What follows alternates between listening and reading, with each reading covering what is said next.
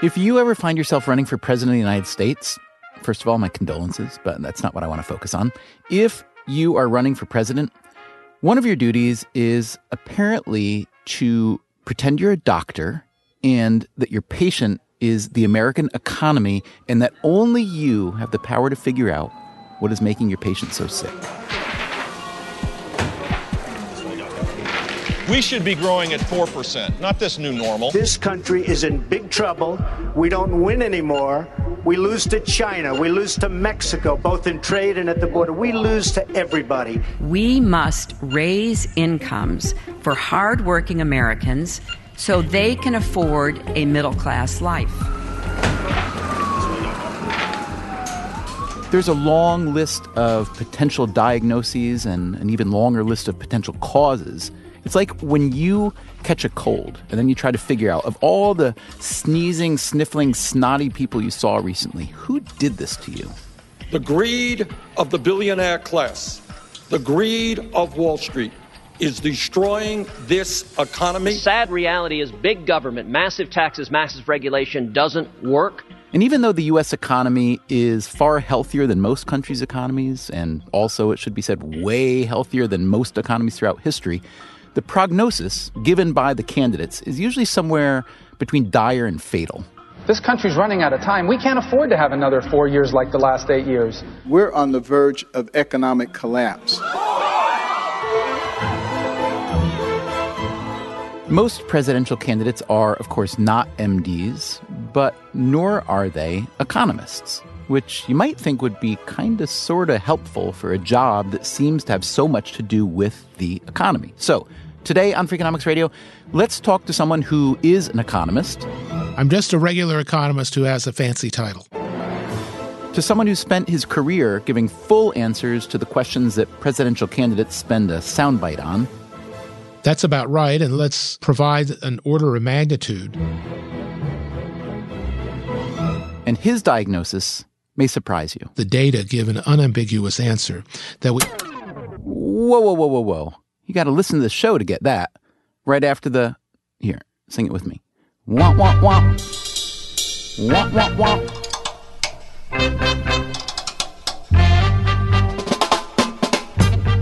From WNYC Studios, this is Freakonomics Radio, the podcast that explores the hidden side of everything. Here's your host, Stephen Dubner. Robert Gordon is an economist at Northwestern University and the author of a book called The Rise and Fall of American Growth. Now, think about that title for a moment The Rise and Fall of American Growth. So, Gordon's view may be as dark as all those presidential candidates' views, but while politicians generally look for easy villains, immigrants or China or Wall Street, Gordon takes a less, shall we say, hysterical view of things. It is a view based on how innovation and inventions affect the economy, especially the inventions of the past few decades. The big debate is about how important these new inventions will be, how rapidly they will be diffusing throughout the economy. And that's where we get into some of the controversy that's been caused by my book. Anyway, like I said, Gordon is an academic I'm Stanley G. Harris, professor of the social sciences at Northwestern University. Professor of social sciences, not professor of economics. Why is that? That sounds better. and it wasn't my idea. I didn't give myself that title. It was made up for me. So you're not on the side an anthropologist and a psychologist and all that? No, but I have gotten deeply into history. Gordon does indeed go deep into history, examining the trajectory of economic growth over the last few millennia we had virtually no progress in human life between the Roman Empire and the late Middle Ages.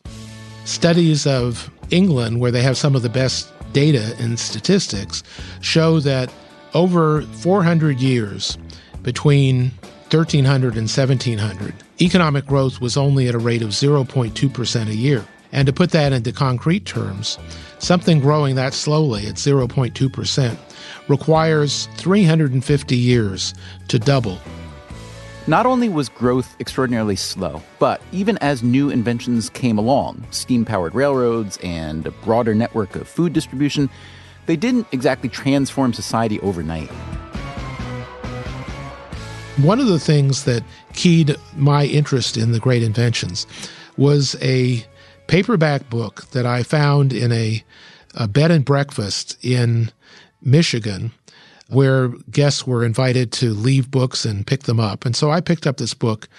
It was a book by Otto Bettmann of the famous Bettmann Photographic Archives, and it was full of wonderful line drawings and cartoons of the horrors of railroad travel in the late 19th century with boilers that would blow up, of milk that was adulterated and mixed with water or chalk, the complete lack of protection of the quality of the foods. And so this uh, set of horrors of how terrible life was in the old days uh, led me naturally down the path of exploring what were the things that changed us and, and improved it.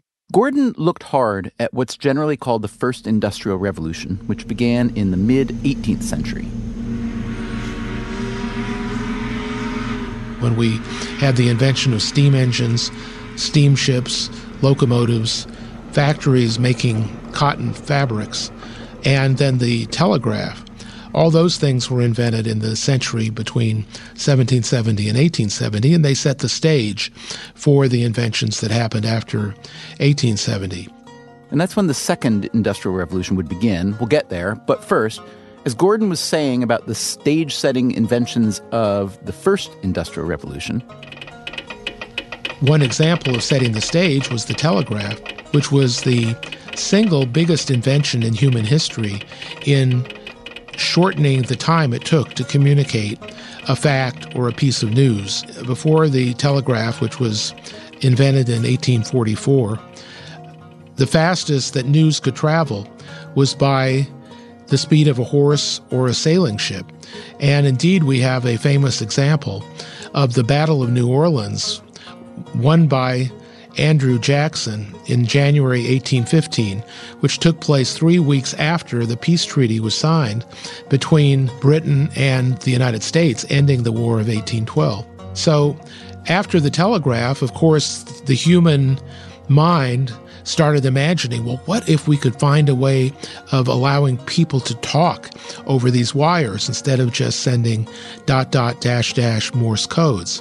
And that dream was realized fairly promptly in 1876 by Alexander Graham Bell and his competing uh, inventor. Bell beat the competitor, whose name was Elisha Gray. Bell beat him to the U.S. Patent Office by about three hours. And if it had not been for that, we would have had the Gray telephone system instead of the Bell telephone system. As we all know, the telephone was but one of many, many, many inventions produced during the Second Industrial Revolution. The Second Industrial Revolution included electricity, the internal combustion engine, chemicals, plastics, running water, the conquest of infectious diseases, the conquest of infant mortality, the development of processed food, the fact that women no longer had to make their clothes at home but could buy them either in department stores or in mail order catalogs. So all of those things, those every dimension of human life was affected by the second industrial revolution with the inventions mainly taking place between 1870 and the early 1900s and having their big impact on such economic measures as productivity uh, during the middle part of the 20th century, especially from 1920 uh, to 1970.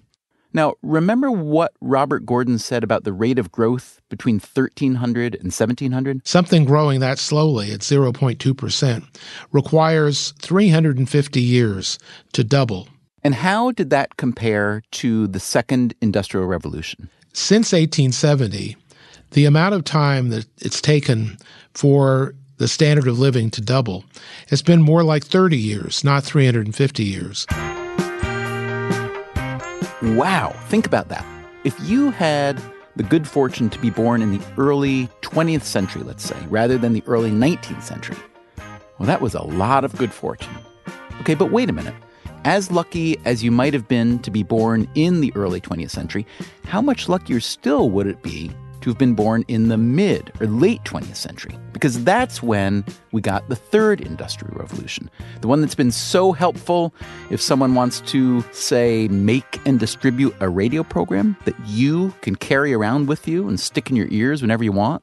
The third industrial revolution started off around 1960 with the first mainframe computer and went further into the mini computer, the personal computer in the in 1980, and then followed by the marriage of communications with computers that we call the internet or the dot-com revolution that happened in the late uh, 1990s. Uh, so all of these changes radically changed our ability to process information. Along the way, we had a similar revolution in entertainment. Uh, so the third industrial revolution includes entertainment, information through the computers, and the communication as we moved from landline phones to what we can call dumb mobile phones in the 1990s, then into smart mobile phones in the last 10 to 15 years. Now, there's nothing wrong with the third industrial revolution.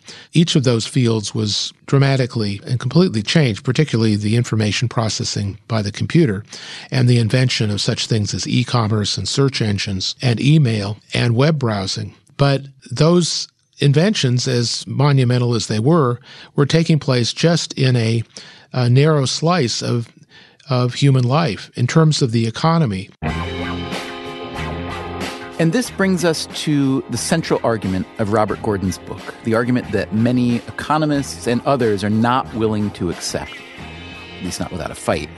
Gordon believes that as bright and shiny and wonderful as the many manifestations of this third industrial revolution may be, well, they can't compare to the more essential inventions of the second industrial revolution when it comes to increasing the average person's standard of living. Moreover, Gordon has come to think that the great inventions of the Second Industrial Revolution were a one time event, and that the resulting spike in American prosperity was therefore also a one time event, which may account for all the gloom and doom on the presidential campaign trail. Even though you could easily argue that more people around the world are better off today than they've ever been, we all know that leaping forward feels a lot better than inching forward especially when the nature of the inventions that we've been given these last few decades make it seem as if we are leaping forward. Our total spending on all electronic communications and computer devices, on entertainment, on the services that provide us with internet services and telephone services. You add that up, and it's only about 7% of the economy. That leaves the other 93% of the economy that has not been nearly so profoundly affected by the third industrial revolution. On the other hand, I could say, my goodness, for seven cents of every dollar I earn, look how much stuff I'm getting right? Because part of the appeal of this is because it's scalable. It's also presumably potentially really cheap, right? Why would you use spending as a proxy for the lack of significance in our lives as opposed to the affordability of it? Well, when you think, for instance, of e commerce, the convenience of being able to buy things from the comfort of our home is indeed a great step forward for some things that are amenable to that kind of buying. But so far, if we look at total retail sales, e-commerce only accounts for six to seven percent of total retail sales. There are still lots of things that people like to buy in person, including clothing that they want to try on, uh, things like automobiles. Lots of things are still purchased from uh, traditional kinds of outlets. It sounds as though your argument is essentially that many of the inventions provided by the digital revolution, while exciting and uh, appealing and sexy, and maybe because they are so sexy, they they gain more of our attention than they warrant. That as exciting and sexy, et cetera, as they are, that they are primarily refinements of previously existing things. So they make transportation more portable or convenient, or communication more the same, shopping more the same, but that they don't stand at all in comparison to the breakthroughs of the earlier technological revolution? I think they're breakthroughs. And indeed, if we look at business practices and procedures, we had a complete change from paper and file cabinets, calculating machines, and typewriters into the modern world of flat screens and search engines and electronic storage and electronic catalogs. That was a profound uh, transformation that affected the lives of almost everybody who works in an office.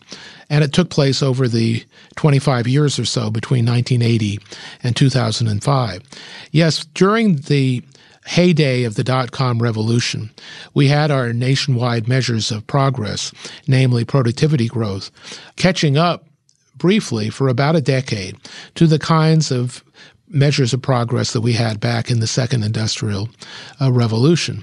So it was transformative, but it didn't last long.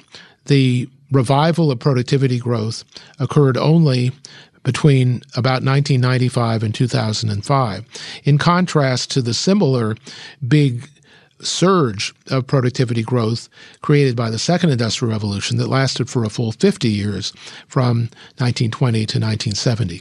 So it's a matter not of whether we had breakthroughs, but how big and important they were and how much they boosted the amount people could produce per hour of work.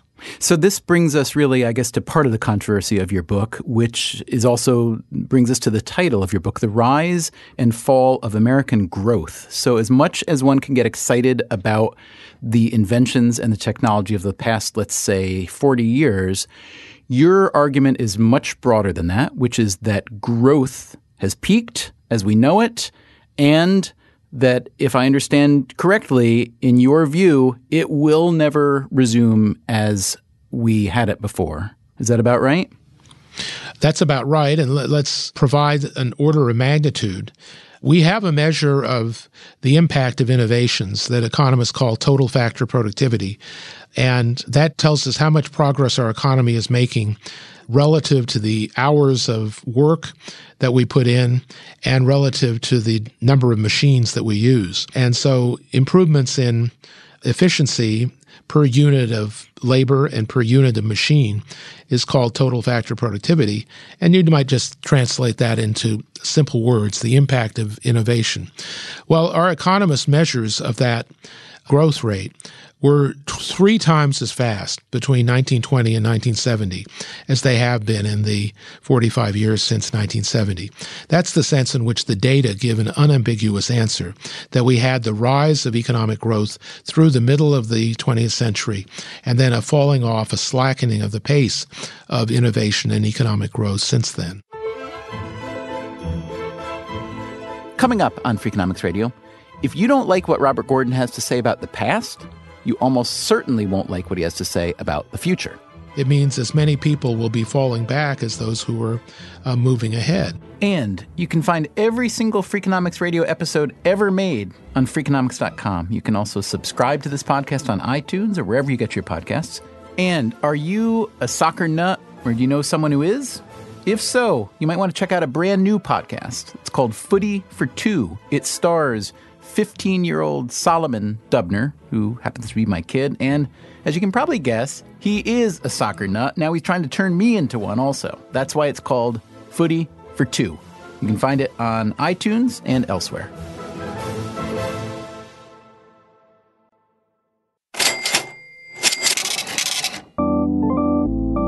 The Northwestern economist Robert Gordon has written a book called The Rise and Fall of American Growth. It argues that we shouldn't expect to have the same economic growth rates we've had in the past, in large part because recent inventions are not transforming our lives as much as we think. This is disturbing to some people, including the political class, because there has been a foundational belief that future growth should mirror, at least to some degree, the past. Most people, when discussing the lack of growth that you're now talking about gravitate not toward the economic structure through which you look at it, but more a political structure, or at least it strikes me. They look to the political realm and they look for scapegoats. They look for, you know, the policies that have destroyed jobs or created low paying jobs at the expense of better ones, or they look at policies that create too many burdens on business. So, does your argument about our slowing growth or lack of growth overlap with those political points, or does it really lie outside it? And is it therefore a different argument? Well, it's a little bit of both. Uh, what makes my forecast more radical, uh, more radically pessimistic, are four headwinds, as I call them. And the first of those is inequality. Over the last 35 years, an amazingly high fraction of our economic progress has been siphoned into the incomes of the top 1% of the income distribution. That's a tremendously important feature that causes the slowdown. It's not just the lack of innovation. We're seeing plenty of innovation, but it's the fact that not everybody is sharing in the fruits of that innovation. We've had, as the second headwind, a slowing in the pace of improvement of educational attainment. Uh, this is particularly true for American young men. So we have a lot of undereducated males who are not able, through their education, to contribute to uh, highly productive occupations.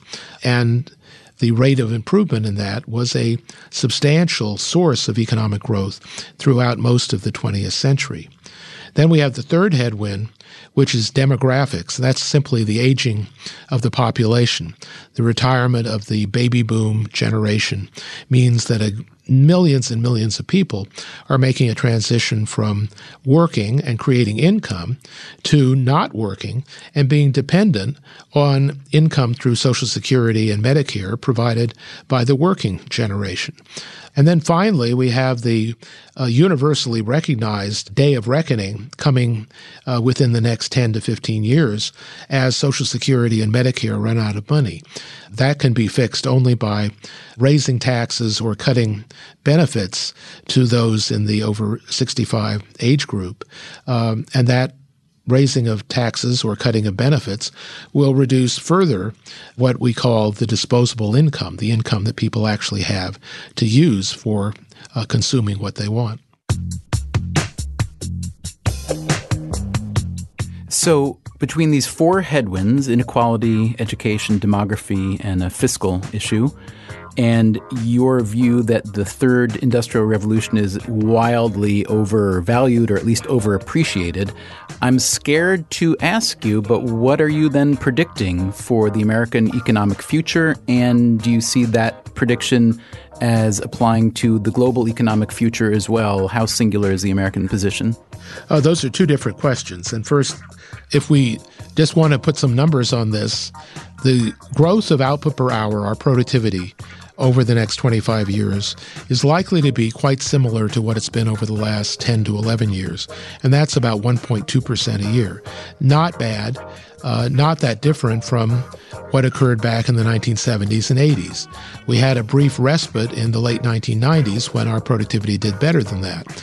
But leaving aside the late 1990s, our productivity growth is going to be fairly similar. And so that means I'm not predicting the end of innovation or the end of technological progress. Or the end of the world, we should say. Or the end of the world. All right, but then the 1.2% has to be reduced because that's output per hour. But we're having our population is not working so many hours as the baby boomers retire. That cuts the 1.2 down to 0.8 growth in output per person. Then the inequality, the fact that so much of this is going to the people at the top, cuts the growth rate for the median income per person down from 0.8 to 0.4. And then the fiscal reckoning uh, cuts us down further to 0.3. So 0.3% growth in disposable income of the median person in America is hardly progress at all. It means as many people will be falling back as those who are uh, moving ahead. You asked as a second question, what does this mean for the rest of the world?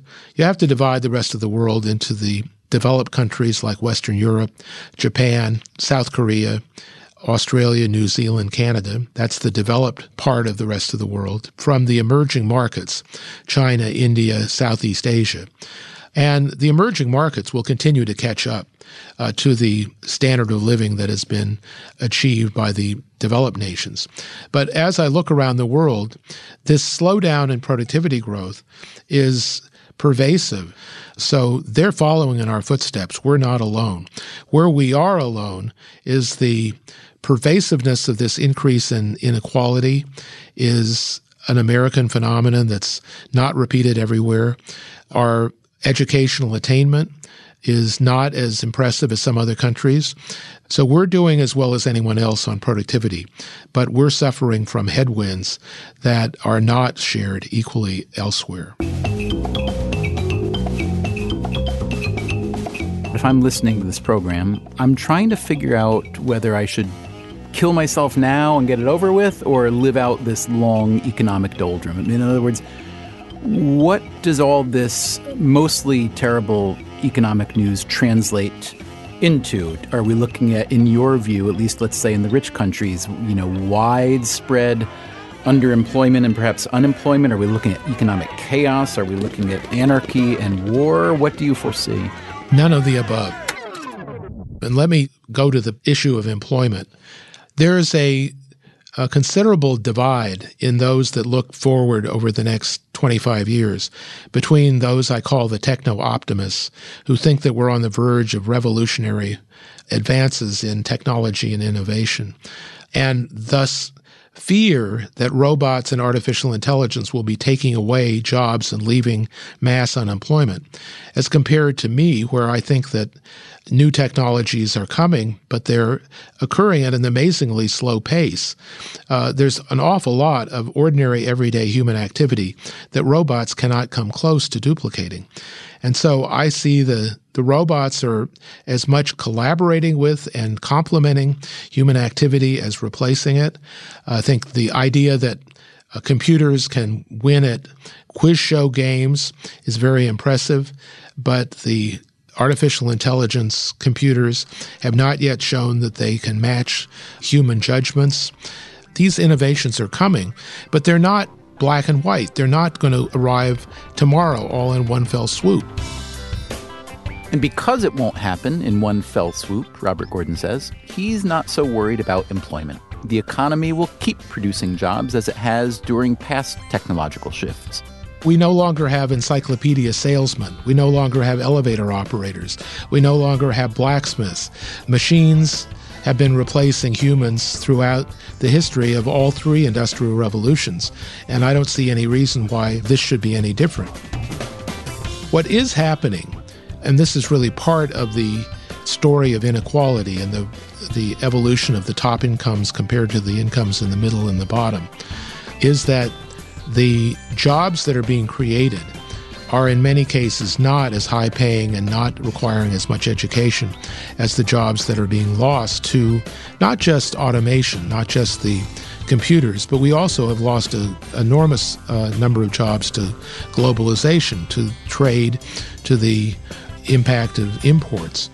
So, what we should worry about, and I, I don't have a great answer for this, is the downshifting in the quality of jobs and the menial nature of jobs. Uh, so I'm worried about the quality of jobs, not about us having enough jobs. We are, after all, down to 5.0% unemployment. So, to summarize your overall argument about our rise and fall of American growth, would it be an overstatement to say that there was a lot of low hanging fruit, physical and labor and, and all other kinds of fruit that we picked beautifully and ate hungrily and we did really well with, and that those things, once used up, will never, that kind of gain will never appear again as far as you can see? I think that's too strong. It's not that all the fruit has been picked. The problem with that analogy is the fruit tree is continually growing new fruit, and there's new fruit to be picked. The idea that many of the inventions were of more fundamental importance could perhaps be squeezed into the fruit analogy by saying that the pieces of fruit were larger that were hanging in the lower part of the tree.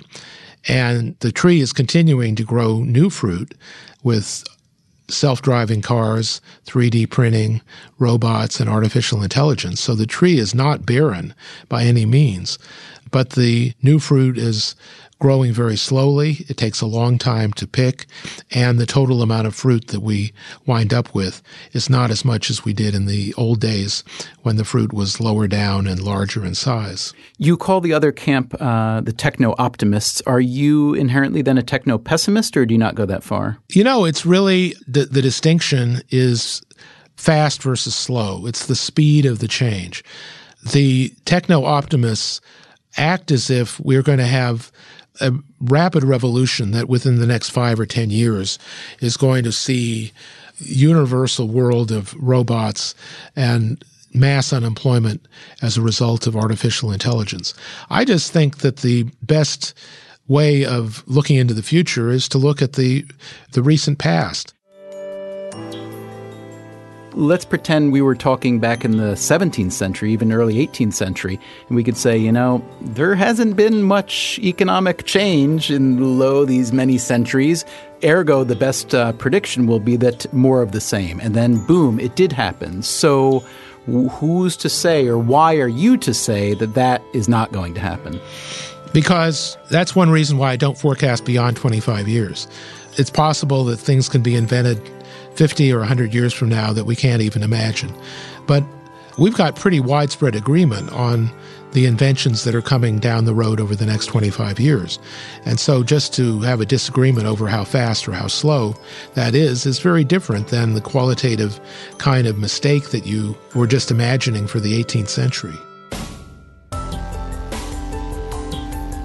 Robert Gordon's interpretation of our economic past and future is certainly open to your own interpretation. You may find it sobering, even frightening, or you might find it comforting because while political conversations about the economy always look for a scapegoat, a villain, Gordon's economic conversation tells a different story that our runaway growth of the past was essentially a golden age. And while it might be nice to repeat it, it's not like we're not still reaping the benefits every day. No one has taken away our electricity or clean water or refrigeration or air conditioning and the antibiotics and the cars and telephones, smart or dumb phones. And it may be that once so many of these external concrete needs have been met, what's left is the really hard stuff, the internal needs. Things like psychological and cognitive gains, learning to find true happiness, or perhaps better yet, to be satisfied with what we have. If you could achieve that, then yes, it might make even electricity and clean water and antibiotics seem like pretty basic stuff.